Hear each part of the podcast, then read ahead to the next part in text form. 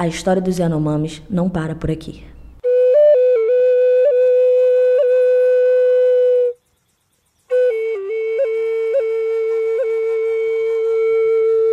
Os Yanomamis são um povo indígena que vive na floresta amazônica, entre o Brasil, nos estados do Amazonas e Roraima, e uma parte na Venezuela. Em 2011, estimava-se que eles formavam uma população de 35 mil pessoas em ambos os países. Dados mais recentes indicam que somente no Brasil as comunidades têm uma população de mais de 26 mil pessoas.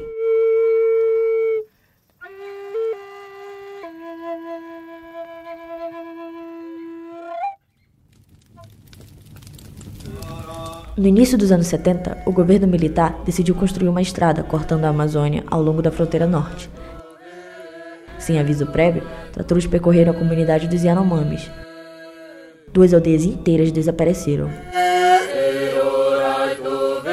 Já nos anos 80, os Yanomamis sofreram imensamente quando cerca de 40 mil garimpeiros invadiram suas terras.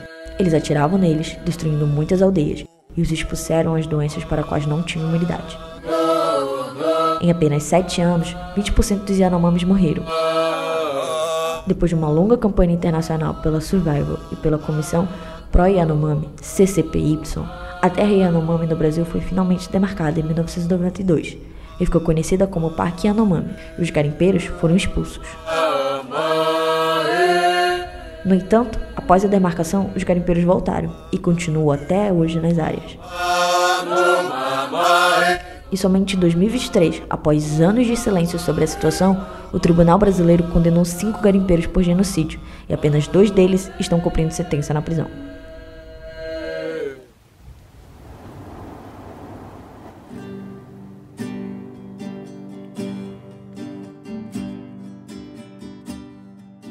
Por meio da arte, podemos contar diversas histórias, alertar muitos problemas e conscientizar a população.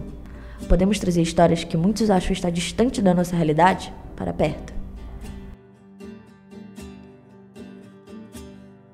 Trabalhos artísticos que às vezes são até mesmo produzidos por pessoas da própria comunidade. Por exemplo, o premiado documentário A Última Floresta, que está em cartaz na Netflix, foi feito para mostrar que antes dos 500 anos que os portugueses descobriram o Brasil, os Yanomamis já existiam e moravam no Brasil. Realizado pelo cineasta Luiz Bolognese, com um roteiro construído pelo xamã Davi Kopenauá. O filme retrata o povo Yanomami, misturando documentário e ficção, denunciando garimpos ilegais e desmatamento da floresta. Os atores foram os próprios indígenas da comunidade. E o mesmo xamã, Davi Kopenauá, juntamente com o antropólogo francês Bruce Albert, fizeram uma parceria para a criação da obra literária A Queda do Céu. Em 1978, os dois descobriram que compartilhavam compromisso com os Yanomamis e um engajamento contra o garimpo legal que exterminava a etnia. Em um momento especialmente dramático para seu povo, com as terras Yanomami sendo invadidas por milhares de garimpeiros e o desastre ecológico se intensificando, o xamã decidiu confiar-lhe algumas palavras em sua língua natal para o etnógrafo Bruce. Foram 100 horas de depoimentos gravados entre 1989 e 2001, que serviram de base para mais de 700 páginas da obra, que teve um enorme impacto na história da etnografia. Em maio de 2023 sairá um novo livro da dupla, O Espírito da Floresta. Outro grande exemplo é a série brasileira de sucesso Cidade Invisível, disponível também na Netflix, que mostra lendas do folclore nacional ao gênero de suspense policial.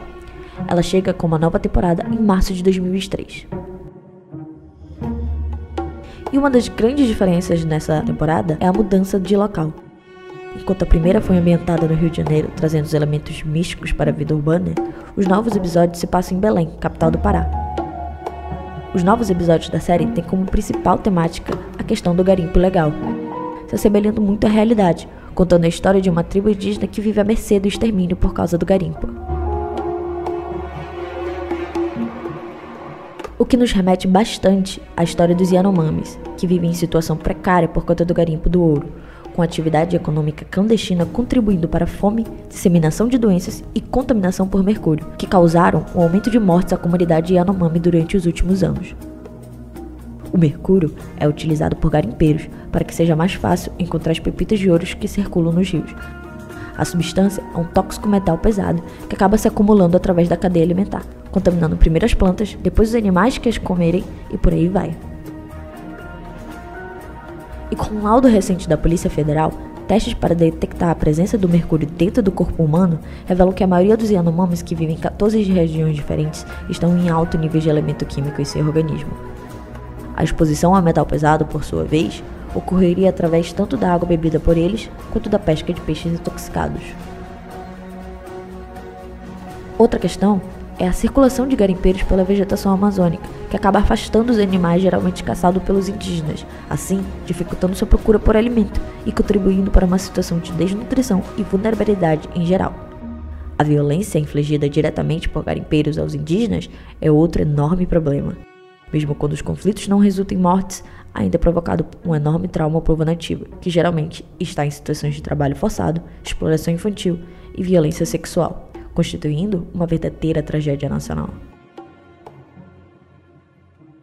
Dessa forma, é importante que, assim como as obras citadas, que retratam através da ficção misturada com a realidade, um cenário preocupante de garimpo legal, que também é enfrentado nas realidades pelas comunidades indígenas brasileiras, para que as histórias dos Yanomamis não parem por aqui, que esse cenário seja visto e escutado por todos, que o nosso governo faça algo para que as próximas gerações estejam avisadas e que os crimes como esses não podem ser cometidos e que, se forem, eles podem ser devidamente punidos. Ao debater sobre o assunto, convidei o cacique Ismael Moduruku, da comunidade Parque das Tribos, para responder algumas perguntas. Primeiramente, o que você acha sobre o silêncio do governo sobre a situação aos Yanomamis e às diversas populações indígenas?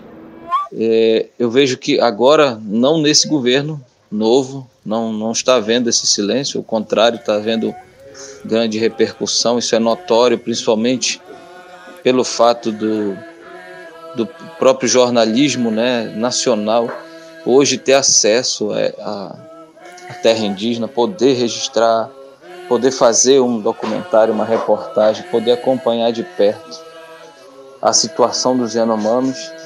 Eu, eu acredito que o trabalho do, desses jornalistas se tornou mais importante do que, do que o, o trabalho feito pelo governo, porque eles deram repercussão para isso. Então, eu acho, achei uma, uma grande, uma grande, não só uma estranheza, mas uma grande covardia e omissão do governo quanto à questão dos parentes Yanomamis do estado de Roraima. Eu acredito que não existe só um culpado, existe vários culpados, porque um governo ninguém governa só.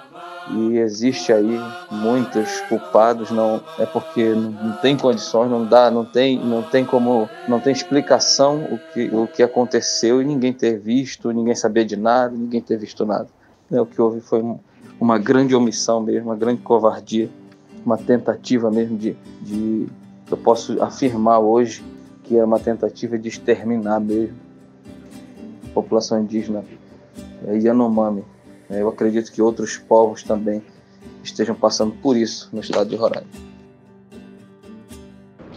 E o que você acha da criação de filmes, livros e séries que retratam a situação de indígenas e garimpo ilegal? Fale um pouco sobre alguns fatos que você acha que não devem ser ignorados, como a representação da cultura indígena de maneira certa. Olha, eu, eu penso sobre a questão das, das produções em que citam as populações indígenas, eu acho que devia ser colocada uma, a, a, uma verdade absoluta.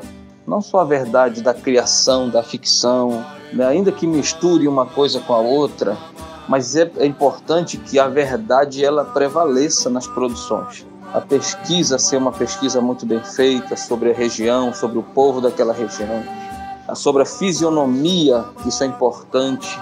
Tem que pensar não só na repercussão do retorno financeiro, né? mas pensar no retorno cultural. Enfim, tem que, tem que haver uma, uma maior divulgação melhor sobre o que é o garimpo, né? o garimpo predatório, e não só uma fantasia, como muitos é, fazem. Né? Eu participei da produção da Aruanas, né? achei interessante, achei legal, mas a meu ver, a minha, a minha visão de liderança indígena, minha visão como povo originário ela é está muito longe daquilo ali. Algumas coisas apenas são parecidas, algumas, mas está muito longe ainda do que a realidade. O que você acha da representação dos indígenas geralmente nesses filmes? Você acha que ainda existe muito preconceito à cultura? Outra questão da representatividade indígena nas produções de filmes, de curtas, de longas, de novelas, ainda é muito pequena, né? Isso aí é infinitamente pequena, ah, infinitamente pequeno. Nós temos hoje uma centenas, centenas de, de indígenas que são formados, inclusive, em teatro, fizeram faculdade de teatro, é, estudaram coisas artes cênicas, né, produção. É, então tem todo esse, de toda essa área desse segmento de produção de, de, de novelas, de, de, de, de, a questão da locução no rádio. Tem muitos indígenas que são muito talentosos, mas não têm a mesma oportunidade que o não indígena.